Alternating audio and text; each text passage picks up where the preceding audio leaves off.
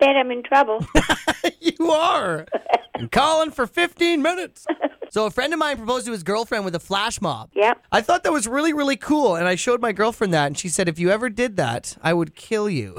Well, there you go. She might have said no, too, because that might have upset her. A lot of people say they would love something that public. Well, some people like it and other people don't, but you better make sure you have the kind of girlfriend that will go along with it. And also, I guess you should know what kind of girlfriend she is if you're going to Well, I marry guess her. so. Now, let's fast forward to say you and grandpa were just getting together. You were your, in your 20s. Well, I remember he proposed to me. We were sitting in the car, and and then he asked me if I would marry him, and he had a, an engagement ring with a diamond, and I said yes, and we got engaged. So he was sitting? Yeah.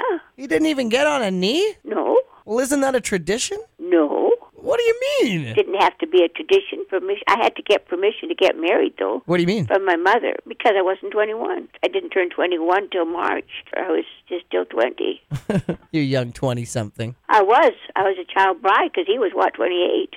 born in 1919. I was born in 1925. So if he was to do a flash mob, No, Oh, forget it. you wouldn't like that? No, I like privacy. Yeah. And then I decided I wasn't going to marry him.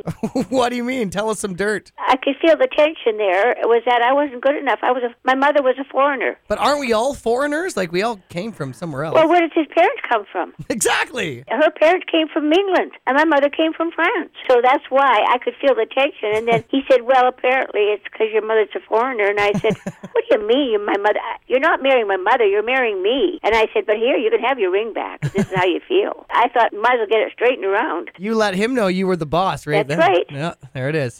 You might as well get things straightened around Uh, before you decide to get married. I'm going to ring it again. Boom! There you go. Love it. Goodbye.